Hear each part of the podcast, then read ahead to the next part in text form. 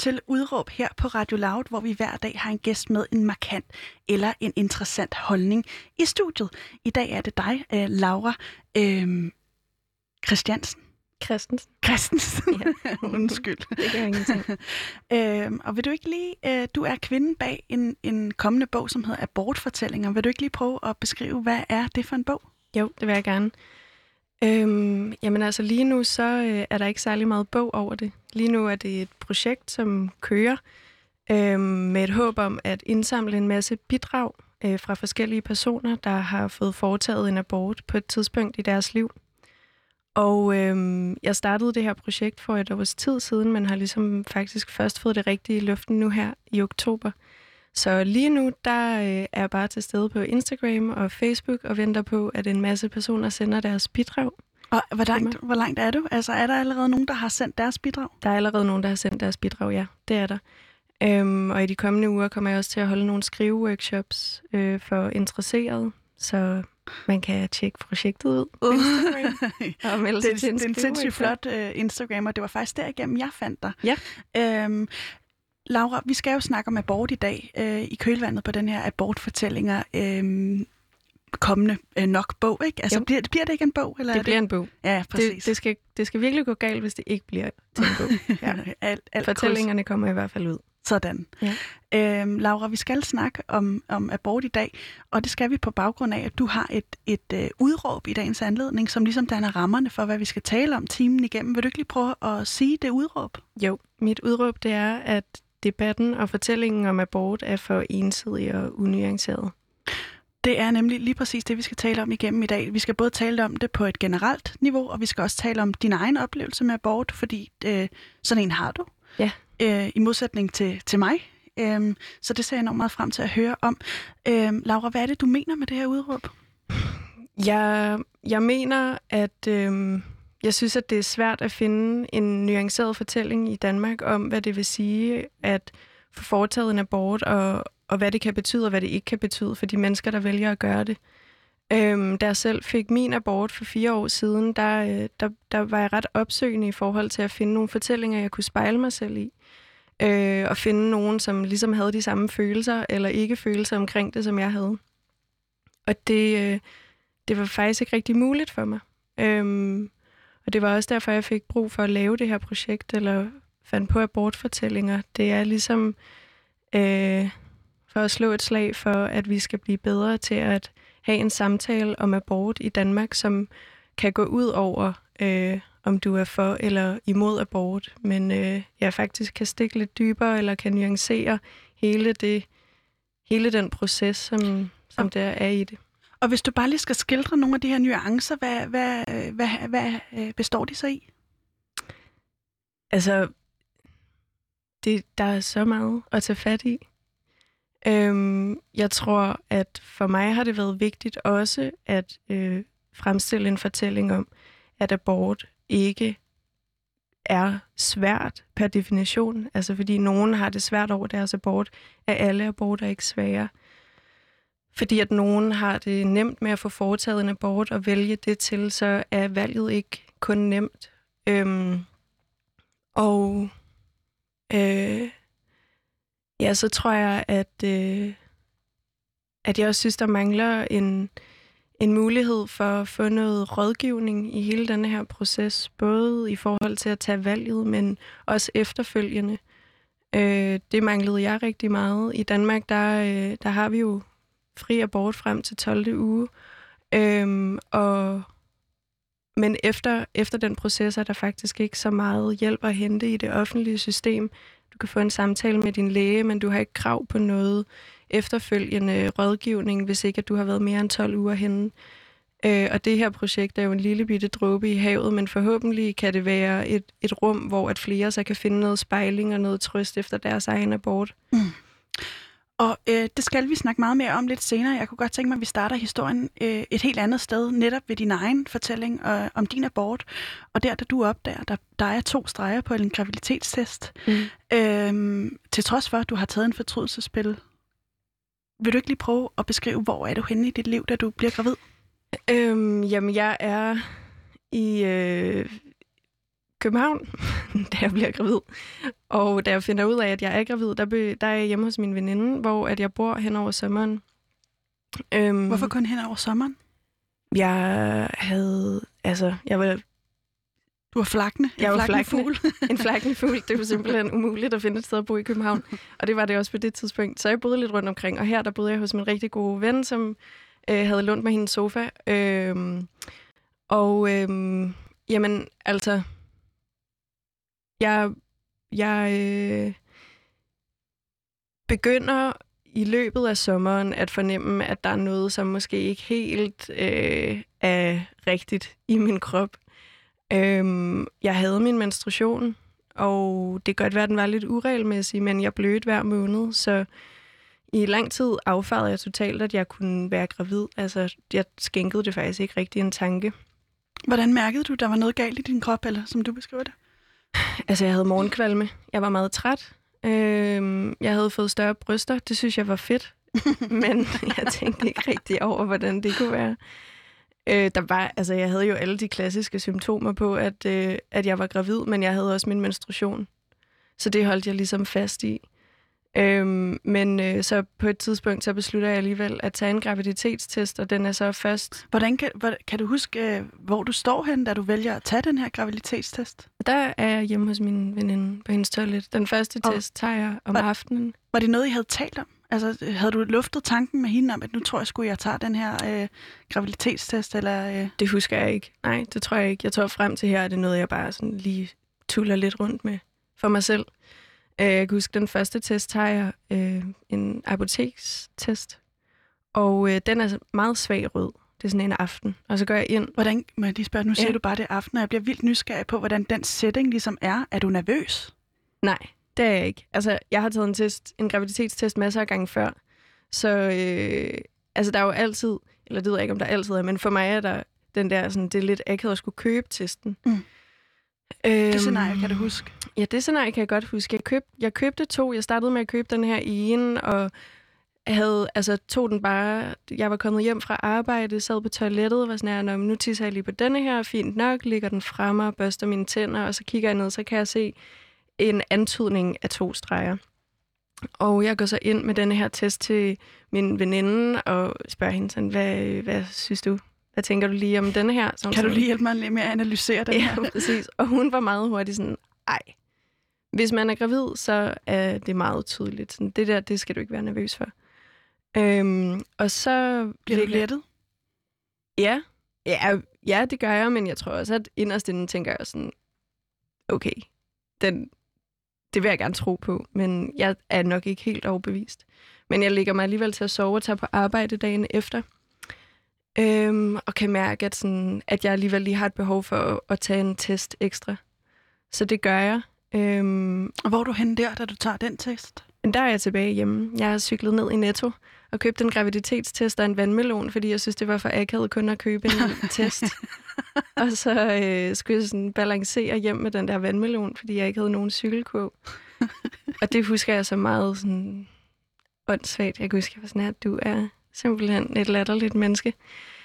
Øh, og så cykler jeg hjem og tager den her test, og så bliver den bare ildrød med det samme. Øhm, og så... Øh, Hvad går der igennem din krop der, da den bliver ildrød? bliver jeg meget fjollet. Altså, jeg tror, jeg bliver bare helt sådan... Fatter det slet ikke. Viser den til min veninde, og så sætter vi os ned i hendes gård og spiser vandmelon og ryger cigaretter og drikker et glas vin og siger, nå, okay, hvad så nu? Øhm, altså, jeg kan huske, at jeg bare blev sådan helt tom indeni. Altså, jeg vidste slet ikke, hvordan jeg havde det. Jeg vidste godt, at jeg skulle have en abort. Det vidste jeg i samme sekund, som jeg så to streger. Men jeg tror bare, det var så syret. Altså, det er sådan... Jeg, jeg tror slet ikke, jeg kunne have forestillet mig før, hvordan det ville føles. Altså, sådan, man kan måske godt, hvis man af en person, der har ubeskyttet sex, godt tænke sådan, okay, men hvis nu, at uheldet skulle være der, og jeg bliver gravid, så er det et nemt nok valg, eller, eller også vil jeg slet ikke have en abort, eller altså alle de her ting, men jeg tror slet ikke, at, øh, at man kan forudsige, hvordan man kommer til at have det, når først man står med sådan en test i hånden. Og du var helt tom? Det var jeg, men jeg var også jeg var tom på sådan en måde, at, øh, at jeg tænkte sådan, okay, det her det er et problem, der skal fikses. Altså, øh, og, og det har efterfølgende været, det har ikke været, jeg vil sige, det, for, det vil være forkert at sige, at det har været hårdt for mig, men, men jeg er blevet overrasket over det, fordi jeg tror, jeg før har sådan romantiseret det at blive gravid rigtig meget. Og Hvordan det? Jeg har bare altid forestillet mig selv øh, som en person, der skulle have en hel masse børn og have dem øh, ret tidligt. Og øh, at det ligesom var sådan, det, det har været virkelig vigtigt for mig som yngre at øh, få børn. Øh, som, så jeg tror da, jeg blev lidt overrasket over at være så øh, sikker på, at jeg ikke skulle have et barn. Hvordan kan det være, at du er så sikker? Øh, pas. Altså, det ved jeg ikke, men det var bare ikke rigtigt. Det, øh, jeg skulle ikke have noget barn der. Øhm, og det, det er en beslutning, jeg aldrig nogensinde har fortrudt. Øhm, Hvem er partneren, du bliver gravid med? Øhm, jeg bliver ikke gravid med en partner. Jeg har øh, set en fyr i nogle måneder, og vi har haft sex, altså en form for booty call, Mm. er det nok øh, bedst beskrevet som. Så det er heller ikke en partner, jeg, jeg følte på det tidspunkt, jeg kunne tage kontakt til. Og sådan, øh, det var heller ikke en partner, jeg havde behov for at tage kontakt til og, og snakke med ham om, om hele situationen. Øh, så jeg, jeg følte mig ikke alene, for jeg havde en masse gode venner. Øh, og jeg datede også en anden person på det her tidspunkt, hvor jeg opdager, at jeg bliver gravid. Øh, som også har været rigtig støttende. Øh, og så det var ligesom, jeg følte mig ikke alene, men jeg følte stadig, at det var mit eget ansvar, og at det var mig, der også skulle håndtere det ansvar. Så ret hurtigt efter, altså jeg tror, jeg husker det som om, at det faktisk er samme dag, der, der tager jeg til gynekolog, og så skal man måles og testes, og de skal sådan give et skud på, hvor langt du er henne. Og øh, jeg fortæller, at jeg har haft min menstruation for en måneds tid siden, så hun vurderer, okay, men så er du nok maks fire uger henne. Øh, og så er hun meget sådan, at det bliver ingen problemer. Altså, så skal du bare have en medicinsk abort, og det kan gå så fint. Fordi der er, øh, der er to primære måder, man kan få abort på, øh, Ja. som landet ligger nu. Der er den medicinske, hvor du tager nogle piller, Ja. og så bløder du øh, øh, fosteret ud. Ja. Og så er der det kirurgiske, Ja, og hvor det, de, hvor de øh, ligger dig i, i fuld narkose, ikke? Jo. Og så øh, laver det, der, der hedder en udskrabning, Ja. øh, hvor de simpelthen fjerner Ja. fosteret. fosteret, ja. Øh, og du ender med den sidste, fordi du faktisk er mere end fire uger henne. Ja, det finder jeg ud af. Øhm, jeg får en henvisning til øh, det hospital, som jeg er tilknyttet, der skal lave øh, eller foretage aborten. Og øhm, jeg tager toget derhen med min veninde, som jeg har været rigtig meget sammen med den her sommer, og vi har haft det rigtig sjovt og været til en masse fester, og haft det meget ungt. fedt. Altså, det var simpelthen fedt. Øhm, der slutter med et brag. så slutter det simpelthen med, en- med et brag. Vi jokede meget med, at det var sådan, "Nå, men det er så også de konsekvenser, det er ligesom, du må have, når du har haft sådan en her sommer, hvor at du øh, har haft en hel masse sex og bare haft det dejligt. Øhm, nå, men vi kommer hen på hospitalet og bliver vist hen til det afsnit, der ligesom håndterer aborter. Husker det som sådan meget... Altså, fantasien er jo en, en sjov størrelse, ikke? Jeg husker det helt klart mere dramatisk, end det har været. Men jeg husker det som om, vi kommer ind i sådan meget mørkt lokale med mørke gulvtæpper og bare sådan mørkt, hvilket nok ikke er så realistisk på et hospital, men det er nu engang sådan, jeg husker det. Mm. Og så kommer vi ind til en skranke, og sådan her, får nogle papirer i hånden, og jeg skal sætte en masse krydser øhm, vedrørende, om jeg drikker og ryger og tager stoffer, og hvornår jeg har haft min menstruation. Alle sådan nogle øh, ja, forskellige spørgsmål, de skal bruge svar på. Og så kommer jeg ind på en lille stue og bliver... Må jeg lige spørge, har. Ja. der været, altså op til det her, hvor du er på hospitalet, har der da været sådan en eller anden form for, øhm, ja, hvad kan man kalde det, en, en altså, hvad, hvad, har- hvad har der været af, af vejledning op til? Øh, jeg har ikke opsøgt noget vejledning. Øh, så Og du har det- heller ikke fået øh, besked om, at der er en eller anden form for vejledning? Nej, altså man bliver jo, man bliver jo guidet øh, af sin læge. Jeg, jeg var heldig at øh, komme i kontakt med, med en rigtig sød og dejlig læge, så på den måde følte jeg mig meget tryg i hele den, øh, den del af processen. Det ved jeg, at der er mange andre, som, som ikke har følt eller været heldige som mig. Men jeg får ligesom bare at vide, at okay, nu har vi målt dig, vi skynder dig til at være omkring fire uger henne. Næste step, det er, du tager på øh, hospitalet, de skal vurdere, hvilken abort du skal have foretaget. Øhm, så kommer jeg derhen, og så bliver jeg mødt af to sygeplejersker, som... På det her dunkle, dunkle hospital. På det her meget dunkle hus. Det var simpelthen... Øh, kommer ind på en rigtig fin stue, som er hvid igen. Her er vi tilbage i hospitalsverdenen, og de, øh, de skal så lave en scanning på mig, og på det her tidspunkt, altså jeg har det meget distanceret. Jeg tror, jeg ser det hele meget sådan udefra, eller sådan, jeg føler ikke rigtigt, at det har vildt meget med min, med min krop at gøre. Øhm, og er Hvordan også, føles det? Øhm, det kan jeg ikke... Altså, jeg kan ikke huske, hvilke følelser jeg havde. Jeg, andet end, at jeg synes, det var surrealistisk, og øhm, jeg var også nervøs. Altså, klart. Øhm, eller det ved jeg ikke, om jeg er klart, men, men det var jeg. Og øh, så kan jeg huske, at jeg bliver placeret i den her øh, Brix, hvor de skal lave en scanning på mig for at måle fosterets størrelse. Det er ligesom sådan, de finder ud af, hvor langt jeg er henne. Øhm, og så beder jeg dem om at vende skærmen, så jeg kan se med på scanningsbilledet. Det synes jeg var ret spændende. Og jeg tror også bare sådan for at øh, fatte, at der var noget inde i mig, som skulle øh, ud igen, havde brug for at se det. Og så er de meget hurtige til at øh, meddele, at når nu, at jeg ved, at jeg gerne vil have foretaget en abort, så kan de ikke anbefale, at jeg øh, ser det her scanningsbillede eller kigger med. Det vil de ikke anbefale? Nej. Og der bliver jeg lidt, jeg bliver ret irriteret. Altså jeg tror både, jeg bliver irriteret over, at de på en eller anden måde øh, skal bestemme for mig, hvilke følelser jeg har omkring den her graviditet og det her øh, foster. Øh, for jeg havde ikke nogen følelser omkring det. Altså for mig var det ikke et, øh, et barn, som skulle i verden. Og det er jo for nogen vildt sådan... Øh, det kan for nogen lyde vildt hårdt. Men sådan så jeg det ikke. Jeg så det ikke som et barn. Øhm, Hvordan og, så det ud på den skærm? Jamen, altså som alle andre scanningsbilleder, man kan se på Facebook og Instagram, når folk bliver ønsket gravide. Det var et lille en lille prut med en lille pande og næse og et bankende hjerte. Altså, det lignede et foster som alle mulige andre. Øhm, det synes jeg var enormt fascinerende. Og der tror jeg også, det gik op for mig sådan her. Okay, du, du er faktisk gravid. Det er godt nok syret, at din krop er det.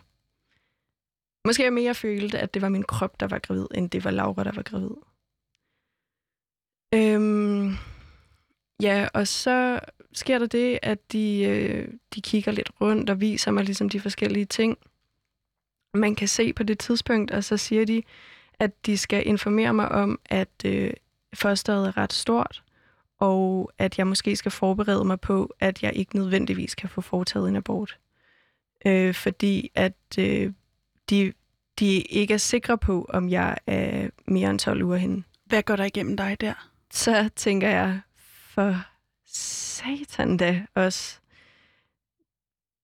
Øhm, og så tænker jeg, jeg får, sådan jeg får fysisk et koldt sug igennem hele min krop, når du siger det. Var det samme? Altså, hvordan, hvordan opleves det, det, det moment? Jeg tror, sådan, jeg panikgrinede. Altså, min veninde, som var med, begyndte at græde, og så var jeg sådan her, du skal ikke græde, det skal nok gå. Og, altså, så kan man, mås- kan man måske tage på højskole med en baby, tænkte jeg. For jeg vil gerne starte på højskole efter sommeren. Sådan, kan vide, om det er muligt. Eller kan man måske starte på uni, og så gå på barsel, og så holde barsel på en høj... Eller sådan, hvad så det var man? ikke fuldstændig fjern for dig? Altså, jeg vil sige, hvis man overvejer at tage sin baby med på højskole, er det måske lidt fjernt. Men, men, men jeg tror, jeg havde det meget sådan, hvis ikke jeg kan få foretaget en abort, så er der jo et barn, og så skal jeg da selvfølgelig øh, tage mig af det barn. Øh, og jeg kan ikke huske, hvor lang tid, at jeg ligger, men de, øh, de går ligesom ud af rummet, så jeg er alene med min veninde. Jeg kan ikke huske, om hun også går ud, om jeg bare er der alene, men der går i hvert fald noget tid. Jeg ved ikke, hvor lang tid der er gået. Det kan være 10 minutter, en halv time. Øh, men så henter de en, en anden læge, som skal dobbelttjekke deres scanning. Øhm, og han, han siger så, du, du er 11 uger og 3 dage hen. Så du kan godt få foretaget en abort. Der er en uge tilbage. Der er en uge tilbage, ja. Du skal beslutte dig nu. Altså, jeg ved ikke, hvordan proceduren normalt er. Jeg har hørt om andre, som er blevet bedt om at overveje det i et par dage.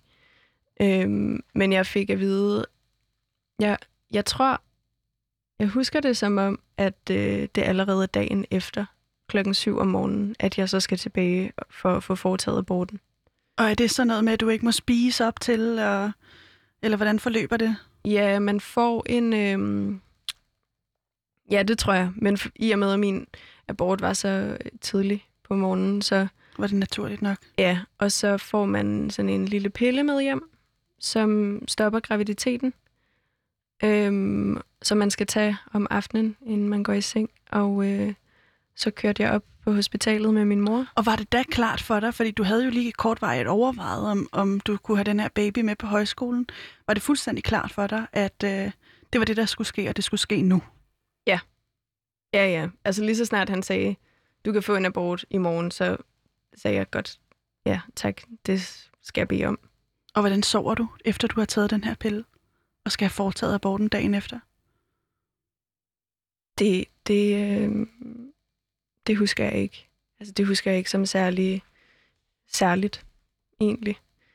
Øhm, jeg kan huske, at jeg kører op på hospitalet med min mor, øh, og kommer ind på en stue, hvor at jeg bliver indskrevet, og så ligger jeg på en stue med tre andre gravide, som i hvert fald øh, en af dem er øh, indlagt, fordi hun er i risiko for at abortere ufrivilligt.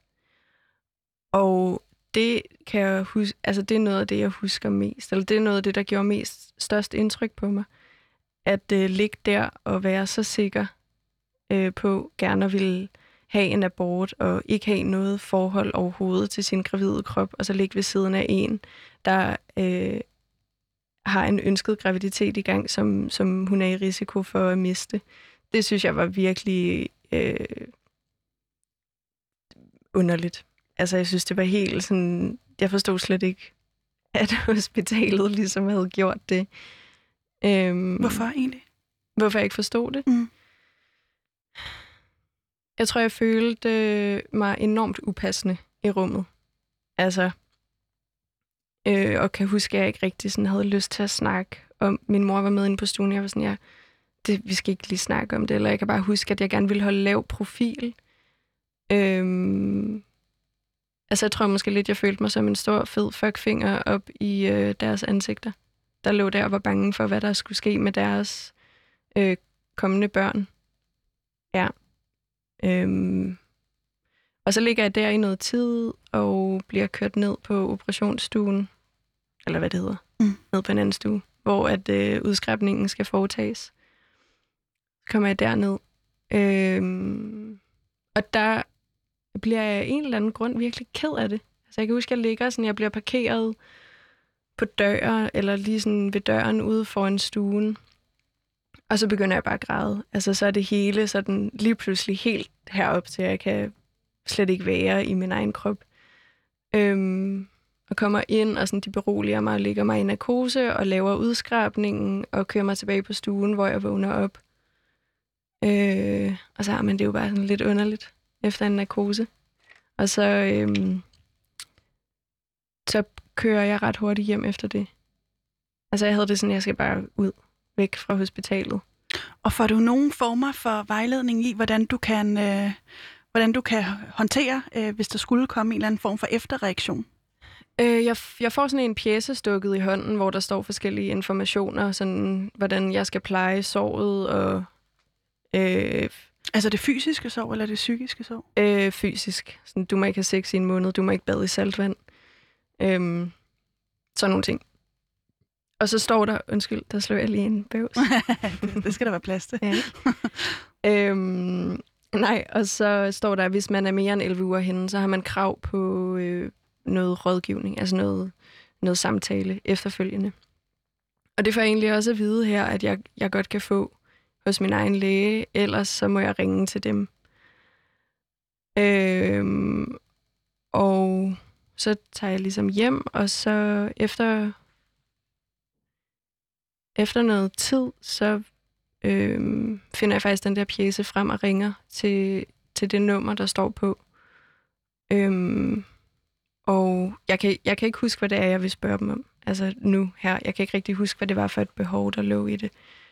Øh, men et eller andet behov har der været for at række ud og snakke med nogen, der vidste noget om, hvad det vil sige at få en abort. Øhm, og for at vide, at, øh, at jeg skal kontakte min egen læge, hvis jeg vil have noget øh, samtale. Og den læge, jeg havde i København, var jeg ikke øh, særlig tryg ved. Den anden læge end den, der tilså mig første, i første omgang. Øhm, så det gør jeg faktisk ikke rigtig noget ved. Jeg lader det lidt bare fare. Mm. Og så... Ja, så efter et par måneder, så starter jeg til psykolog, og det handler faktisk om nogle helt andre ting. Der øh, er en lille episode op til den her, men først og fremmest vil jeg lige sige, du lytter til programmet Udråb her på Radio Loud, hvor vi hver dag har en gæst med en markant eller en interessant holdning i studiet. I dag er det altså med dig, Laura Christiansen. Nej. ikke det er løgn. Christensen. Christensen, ja, lige præcis. lige præcis. Sorry. Det skal du ikke undskylde, det er så fint. Øh, vi snakker om abort, og det gør vi, fordi at du mener, at fortællingen om abort er for ensidig. Det gør du ud fra din egen oplevelse med en abort, som du får, taget, eller får foretaget for om, omtrent fire år siden. Øh, lige efter aborten prøver du at række ud til en læge, der er ikke umiddelbart svar. Øh, Laura, der er, en, der er en særlig episode, hvor du tager på et galeri, øh, og ikke rigtig ved, hvad du, skal, hvad du skal på det galeri. Vil du ikke lige prøve at fortælle om den oplevelse? Jo, det er faktisk lang tid efter. Det er, Hvor lang tid? Jamen, det øh, var sidste år. Mm. Sidste år. Så det har været tre år efter aborten. Hvad sker der i den mellemliggende periode? Fordi det er jo relativt mange år. Ja, altså, det er mange hvor, meget, hvor meget fylder aborten for dig øh, i, i årene efter? Øh, ikke særlig meget. Altså, den fylder det første, de første par måneder efter. Fylder det øh, noget. Øh, jeg skal ligesom have informeret den her person, som jeg har haft sex med, om, at jeg har fået foretaget en abort. Det havde jeg ikke tænkt mig at gøre til at starte med. Men pludselig får jeg et behov for det. Så det fylder lidt at, at tage den kontakt, og så fylder det at kunne mærke det fysisk på min krop. Øhm, jeg kan huske, at jeg var på stranden et par dage efter, og så øh, begynder der at løbe mælk ud af mine bryster. Seriøst? Og så havde jeg det helt bimmelemme. Sådan her, hvad, hvad foregår der? Verden, hvor vildt nok. Altså, jeg tror, jeg havde det meget sådan her, vildt nok. Det er fandme vildt, at kroppen kan gøre de her ting. Det er jo helt skørt. Det var meget, det var meget sådan, jeg havde det i det. Altså så, de her, det var ikke fordi, at det var nogle vildt svære oplevelser for mig. Øh, det var bare syret. Du var simpelthen fascineret af det? Jeg var ret fascineret af det. Altså, det er da, det er da for vildt, at kroppen kan blive gravid og producere mælk, og så skyder det ud igen, når den registrerer, at der faktisk ikke er et lille dut, der skal drikke mælken alligevel. Det synes jeg er ret fascinerende. Wow. Og, men så i den her periode, hvor din krop ligesom øh, øh, øh, udskiller mælken, og øh, alt falder ligesom tilbage til det normale, så kommer du alligevel på en udstilling, hvor du har en reaktion. Vil du ikke lige prøve at fortælle om den? Øh, øh, jo. Mm, jeg boede i London øh, i et halvt års tid. Og i den periode tog jeg bare på en masse gallerier og så en masse udstillinger, og jeg får anbefalet en udstilling med Tracy Emin af min kærestes far. Så der tager jeg forbi, og jeg ved ikke rigtig særlig meget om den. Jeg har googlet hende lidt og set, hvad hun har lavet, øhm, men kender ikke sådan hendes historie. Og jeg går lidt rundt på udstillingen og kan godt se, at der er mange motiver, der behandler abort og graviditet. Og sådan, Hvordan? Jamen, det er meget billedligt. Altså, en øh, feminin krop, øh, der udskyder et foster, eller de er meget blodige, de er ret sindssygt smukke og virkelig flotte. Øh, og hun behandler alle mulige andre emner, også på den her udstilling, men jeg går så ned i bunden, hvor der er et øh, videoværk, hvor hun øh, for, altså fortæller sin abortoplevelse. Og det gjorde virkelig et stort indtryk på mig. Jeg blev virkelig ked af det.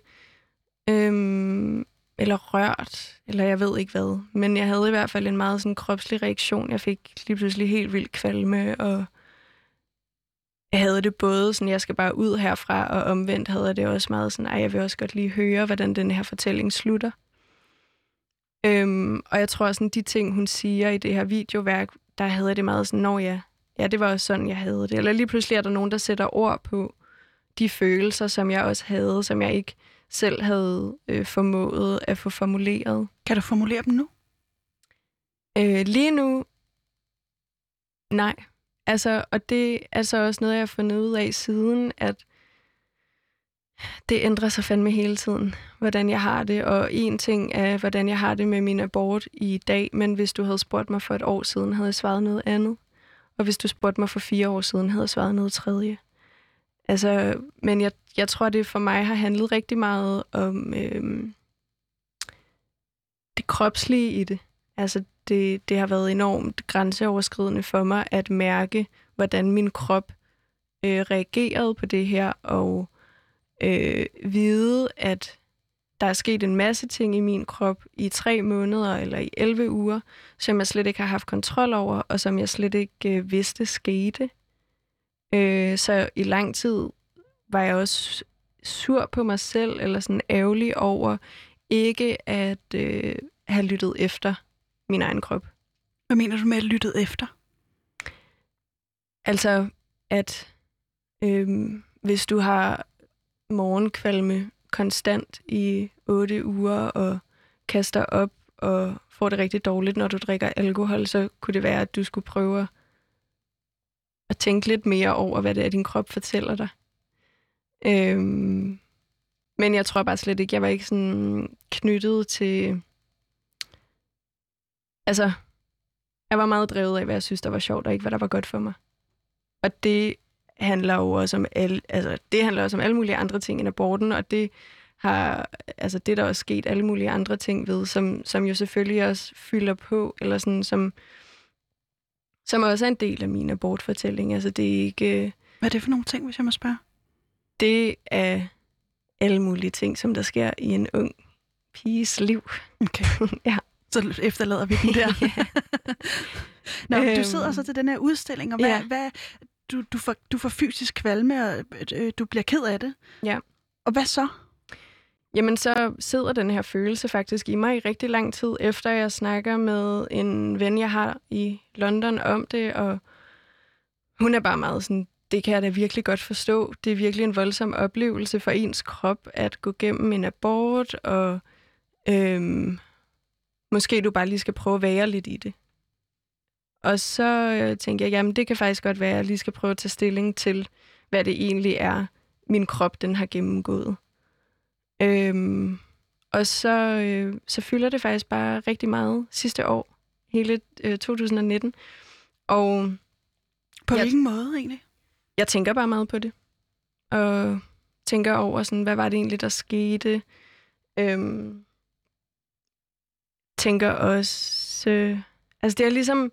Det er jo, at jeg har fået en abort, det er jo, stadig, det er jo en del af min fortælling. Og selvom at det ikke har været et svært valg for mig, eller har fyldt vildt meget, så fylder det stadig på den måde, at jeg hvert år i februar tænker, okay, hvis jeg havde haft et barn, så var barnet blevet så og så gammel nu. Altså så på den måde, det er jo noget, jeg har med mig stadig. Øh, men sidste år, der besluttede jeg mig bare for at få det sådan landet på en eller anden måde, og sådan finde ud af, hvad det var for nogle følelser, jeg også selv havde i det, og så det gjorde jeg blandt andet ved at tage kontakt til den person, som, som jeg havde datet i den periode. Øh, og Dit booty call? Mit booty call. Øh, og snakkede rigtig meget med ham. Og, og det var et behov, jeg havde. Altså det er langt fra noget, alle har. Men øh, for mig virkede det rigtigt, og jeg kan huske sådan den første gang, vi mødtes efter og snakkede om det, der efter det møde var jeg bare sådan, det var, det var faktisk lige det, jeg havde brug for. Hvordan reagerede han? Mm, altså, han, han har reageret meget på sådan en måde, at den, den gang han fik det at vide for fire år siden, at jeg havde fået foretaget en abort, så skrev han til mig, at øh, hvis der var noget, han kunne gøre, så måtte jeg altid kontakte ham. Og det er meget den måde, han har været igennem det hele. Øh, vi har mødtes et par gange og har snakket om alt muligt, og så er der noget, som jeg, hvor jeg har skiftet lidt mening, og så har vi mødtes igen, og øhm, han har været enormt god til at lytte, og han har også været enormt god til at prøve at forstå, hvad det er for nogle følelser, jeg ligesom har skulle lande i min krop. Øhm, og ja, der har jeg jo været heldig. Altså, at øh, det var med en person, som godt kunne rumme det. For jeg føler også, at det var meget at kræve af en person, som man har haft øh, sex med, lige pludselig at gøre krav på en eller anden form for omsorg fra det her menneske. Det synes jeg var vildt grænseoverskridende, men, men også godt for mig, at jeg gjorde det på det tidspunkt. Og sådan, det, virkelig, det sætter jeg virkelig pris på. Du leder også efter nogle andre fortællinger, der på en eller anden måde kan spejle de oplevelser, som du har med det, som også er svære for dig at definere, øh, hvilket ikke øh, forløber helt som du håber, fordi der er ikke særlig mange fortællinger. Nej.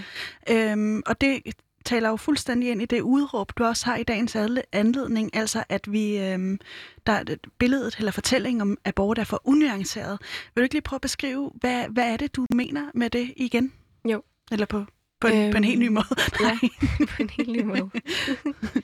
øhm, altså, jeg, jeg, øh, på det tidspunkt, hvor jeg får min abort, der er den eneste rådgivning, du kan søge dig frem til på nettet, øh, abortlinjen, som er drevet af retten til liv, og det behøver ikke nødvendigvis at være en dårlig ting, men for mit... Vil du ikke lige prøve at beskrive, hvad retten til liv er? Jo, det er en organisation, som er imod øh, retten til fri abort. Øhm, og de... Religiøs, ikke? Jo, jo. En kristen organisation. Og de, øhm, de driver abortlinjen, og for, for mange er det helt sikkert en god rådgivning, men det var ikke noget, jeg havde brug for. Altså det mig, jeg, jeg synes, at jeg blev mødt af en ensidig fortælling om, fortryder du dit valg? Føler du skam? Øh, føler du sorg? Vidste du, at du kan udvikle øh, PTSD i forbindelse med en abort? Altså alt, det, det var meget, meget sådan hårdt. Et skræmmebillede? et skræmmebillede. Ja, jeg ved ikke, om det er deres intention at lave et skræmmebillede, men jeg følte i hvert fald bare, at det var vildt fjernt fra, hvordan jeg havde det, og hvilke følelser jeg stod i. Jeg har så senere fundet ud af, at det også er fordi, at øh, møderhjælpens rådgivning var lukket ned i den periode, hvor jeg får min abort. Det har der jo været lidt snak om igen, at de også står til at lukke nu her. Som, som har bidrager med, med, med hvilket perspektiv?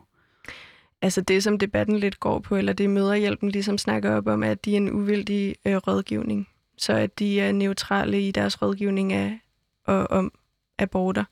Hvis man googler uh, abort nu, så kommer, øh, ja, hvad var det nu, den hed? Øh, abortlinjen op. Mm. Øh, som er retten til liv. Altså ja. det er noget af det første, der kommer frem, som jo taler fuldstændig ind i... Uh, ja, jeg ved ikke, om de er den største, men de har i hvert fald brugt nogle annoncepenge, tænker jeg, siden at de kan være dem, der kommer så hurtigt og, og højt op. Men jeg tror også, at det var ligesom en ting af det, og jeg var meget sådan, okay, nå, men der kan jeg ikke lige. Det er ikke det, jeg har brug for, så må jeg prøve at søge øh, nogle andre billeder andre steder, og jeg googlede ret aktivt på nettet, fordi det lidt også blev sådan en, øh, det blev et projekt for mig, at prøve at finde nogle, nogle fortællinger, som, som jeg kunne spejle mig i. Og det lykkedes mig også at finde nogle debatindlæg på forskellige sådan, øh, aviser, som også præsenterede det billede, som, som jeg havde. Øh, men det var svært, og det krævede ret meget. Øhm, og det, var, det gav ligesom anledning til, at jeg begyndte at øh, tænke på abortfortællinger som et projekt. Øhm, altså, det er jo meget simpelt. Jeg vil gerne samle alle mulige fortællinger om, hvad en abort er og kan gøre ved en. Øhm, fordi jeg simpelthen ikke synes, at der er det i en dansk kontekst lige nu. Og hvad tror du, det har af konsekvenser, at der ikke er det i en dansk kontekst?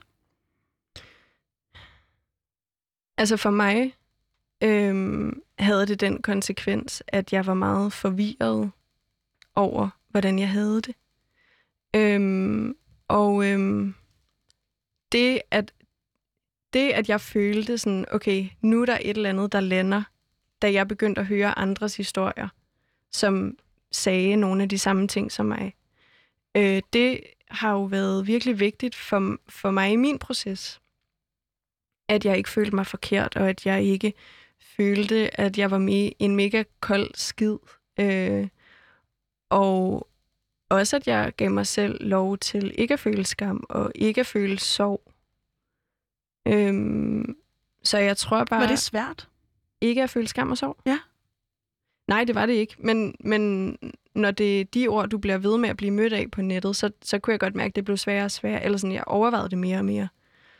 Øh, om man skammede sig. Om man faktisk øh, i virkeligheden bare var vildt øh, sorgfuld og ked af det. Øhm, og, og det er måske også, hvis man er en person, der ikke... Altså, jeg snakkede ikke med vildt mange om det. Øh, om aborten. Det var ligesom noget, jeg bare prøvede at, at håndtere selv frem til sidste år der, ikke? Øhm, så jeg tror, jeg tror, det har de konsekvenser, at, øh, at der er mange, der får foretaget en abort, der går rundt og ikke rigtig ved, hvad de skal stille op, eller føler sig forkerte i den måde, de føler eller ikke føler. Og kan du pege på nogen, som må være årsagen til, at det er, som det er? Altså, at billedet simpelthen er for unuanceret? Om jeg kan pege på nogen, Ja. der er skyld i det? Nej, det, det tror jeg ikke, jeg har lyst til at gøre. Altså, det tror jeg heller ikke, at man nødvendigvis kan gøre, fordi jeg tror også meget, at det bare er hele debatten, altså hvordan man snakker om abort i Danmark. Og hvordan er det? Efter Jeg dit synes måske, at den strander lidt. Altså lige nu har der været en masse, øh, på grund af de ting, der sker i USA og i Polen. Øh, Som er, at, øh, at der bliver snakket rigtig meget om, om abort skal være øh, øh, lovligt eller ulovligt. Ja, så retten til fri abort bliver indsnævret flere steder i Europa, og det har så givet anledning til en masse debatter i Danmark også. Og jeg synes, at debatten den, den i en dansk kontekst strander ved øh, for eller imod abort. Altså det, det er det, debatten handler om. Den handler om, om du er for retten til fri abort, eller om du ikke er. Den handler ikke særlig meget om, øh, hvilken hjælp eller hvilket fokus der er på de personer, der vælger at få foretaget en abort. Og hvad, hvad er der galt med det? Øhm, altså for mig som en person, der fik foretaget en abort, så øh, det, det, det kommer til at lyde lidt forkert, det jeg siger nu, fordi det er ikke, fordi jeg ikke synes, det er en vigtig debat at tage. Jeg synes, øh, at det er vigtigt at snakke om, at selvfølgelig skal vi holde fast i fri abort i Danmark, men jeg synes også, det er vigtigt at sige, øh, hvad for nogle ting er det, vi glemmer at kigge på, når vi kigger på de her ting. Øhm, hvad er det for en hjælp, gravide og øh, folk, der får en abort, ikke kan få, eller sådan, det, det er ikke noget, jeg ved vildt meget om, men jeg, min oplevelse har også været, at, det, at abort også er, er noget, der ikke er vildt mange penge i fra den danske statskasse. Altså hvis man overvejer at lukke møderhjælpen, og øh, du kan kun få rådgivning, hvis du så så langt henne, og alle de her ting, så øhm, er det måske noget, man godt kunne prioritere og investere lidt flere penge i, for at sikre, at øh, de mennesker, der vælger at få en abort, også øh, føler sig øh, taget af i den proces, eller sådan føler sig set. Øhm, og så er der alle mulige andre ting, som jeg synes, debatten heller aldrig når til, som er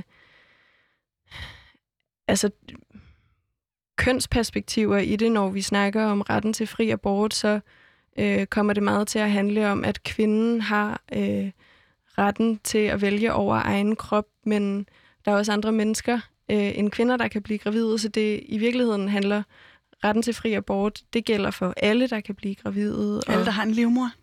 alle, der har en livmor. Øhm, og jeg tror også, altså sådan, det kan også give anledning til at snakke om de mennesker, der så har en livmor.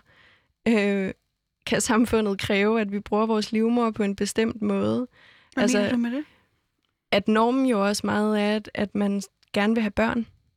Og der er rigtig mange mennesker, som ikke ønsker at få børn, af alle mulige årsager.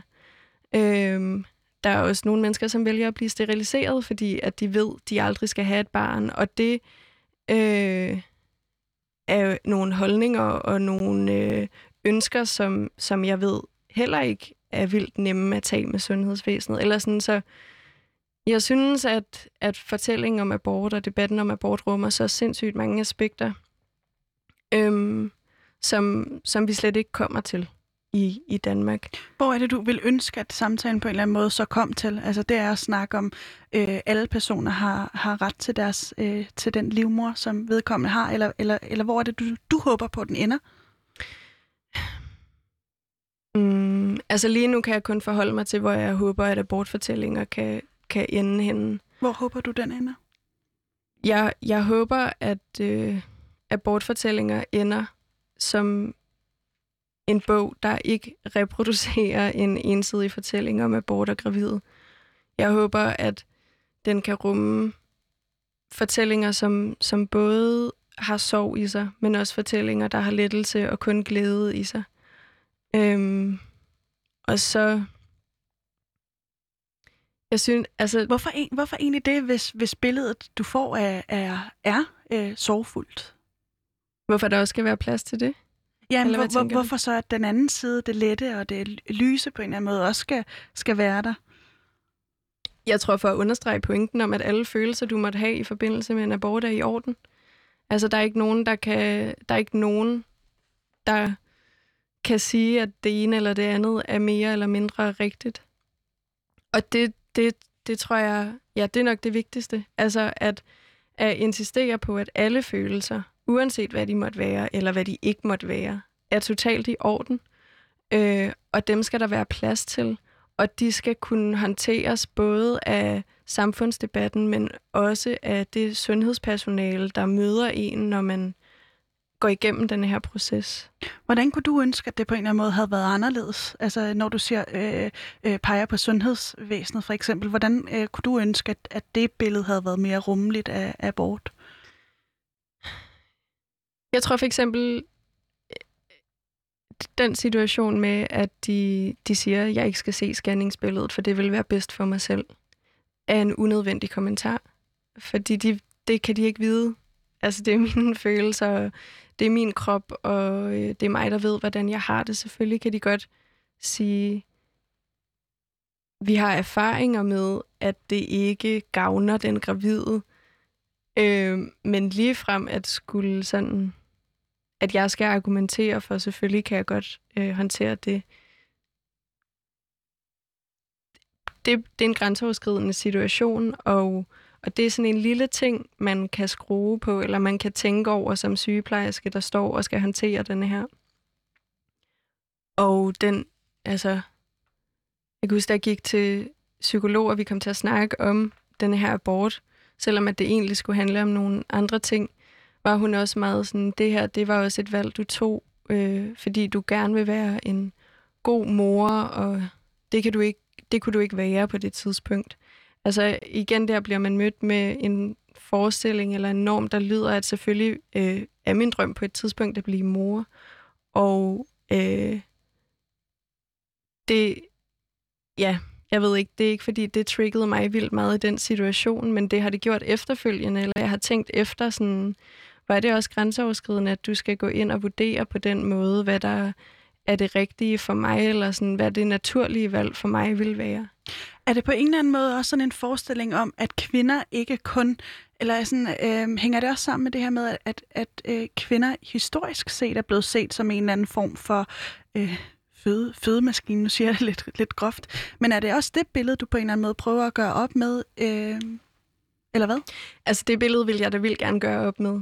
Jeg, jeg tror, at... Øhm, en ting er abortfortællinger, og hvad og det... Nu, det er fordi, jeg formulerede det lidt dumt, så ja. nu afbrød jeg det simpelthen okay. lige. Men det er fordi, at, at jeg øh, på en eller anden måde ligger der sådan implicit i det, er i hvert fald min oplevelse, at du ikke er en rigtig kvinde, hvis ikke du øh, øh, får, får udfyldt dit, dit moderlige potentiale. Eller sådan. Mm. Kan du følge den? Ja. Ja, altså jeg, jeg tror, der er helt sikkert, altså det er jo det alt sådan samfundsorganisering og normer og historie taler ind i. Og så vil jeg sige, at ene ting er min personlige holdning og mine politiske ståsteder og hvad jeg synes som Laura. Øh, og hvad jeg kæmper for. Og så øh, er der, hvad abortfortællinger kæmper for, og hvad det projekt gerne vil være. Og, er det to adskilte ting? Altså både ja og nej, fordi spørgsmålet er, om det er muligt. Men om hvad er muligt? Altså om det er muligt at holde min egen personlige holdning adskilt fra, hvad det projekt det skal gøre. Men til at, altså, da, da jeg startede projektet i sin tid, tænkte jeg sådan, det her det skal ikke gøres mega politisk. Fordi øh, jeg vil heller ikke bare skabe den anden side af historien. Altså,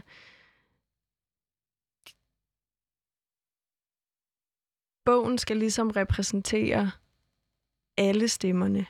Eller det, det er målet, at den skal repræsentere, også repræsentere stemmer, jeg ikke personligt nødvendigvis deler. Øhm, ja, så på den måde synes jeg, at ja, jeg vil gerne holde de ting adskilte.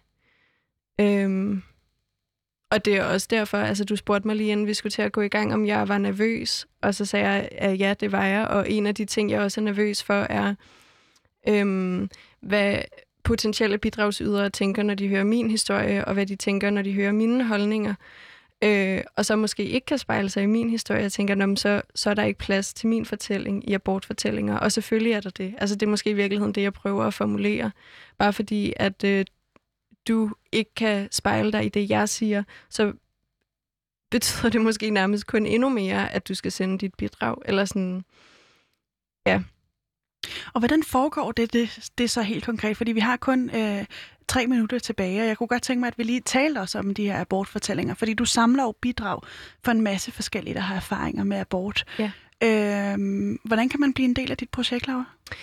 Øhm, man kan starte med at gå ind på Instagram, abortfortællinger, og øh, Facebook. Øhm, og så kan man læse lidt mere om projektet, hvis man er blevet interesseret. Og så skal man, øh, kan man indsende et enten skriftligt eller visuelt bidrag. Øhm, det skal bare kunne printes i en, i en bog, en fysisk bog. Øhm, og så har jeg faktisk bare gjort det sådan, at jeg har lavet et open caller, det vil sige, at frem til 1. januar, der kan man indsende øh, det bidrag, man gerne vil have trygt i bogen. Og 1. januar kigger jeg alle bidragene igennem og udvælger øh, dem, som, som jeg synes, der skal præsenteres i den fysiske bog. Og hvad er dine kriterier? Altså skal man være forfatter eller øh, på en måde have erfaring med? Alle, alle kan deltage. Øhm, jeg har lavet nogle kriterier, som man også kan finde på, på Facebook og på Instagram, men altså alle kan bidrage. Man må indsende mellem 1 og 10 sider. Øh, man kan være anonym, hvis man ønsker det. Og øh, hvis man ikke er en mega erfaren øh, forfatter, det skal man virkelig ikke være, men hvis ikke at man føler sig tryg i at skrive, så øh, kan man komme til en skriveworkshop den 25. i 11. eller den 9. i 12. eller den 2. i 12.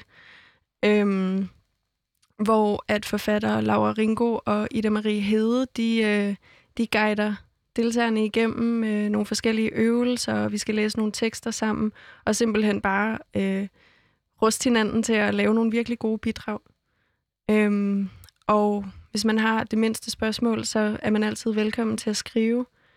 Øh, jeg ved også, at det kan være er vildt grænseoverskridende for mange, og der er også flere, som har ytret, at de gerne vil sende et bidrag, men ikke er helt sikre på, hvordan de skal formulere det. Øhm, jeg tror bare, jeg vil sige, prøv at sende noget afsted. Så skal det nok blive modtaget med kysshånd. Har du smugkigget? Ja, det har jeg det.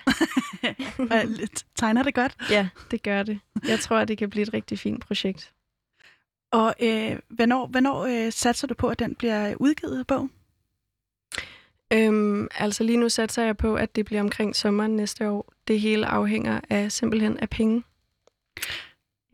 Laura Christensen. Ja, lige præcis. jeg sagde det rigtigt, og det er jeg sindssygt glad for. Tusind tak, fordi du ikke kun vil komme og give din, eget, eller din egen fortælling om, øh, om din abort, men også øh, fortælle om, om dine holdninger og om det her projekt Abortfortællinger, som man altså kan læse meget mere om på Instagram. Øh, på den anden side af pulten, der står jeg, og jeg hedder Pauline Kloster, og jeg har været den hver time igennem. Min producer var Tejs Kamuk, og produktionsselskabet er Rakkerpak Productions. Tak for i dag.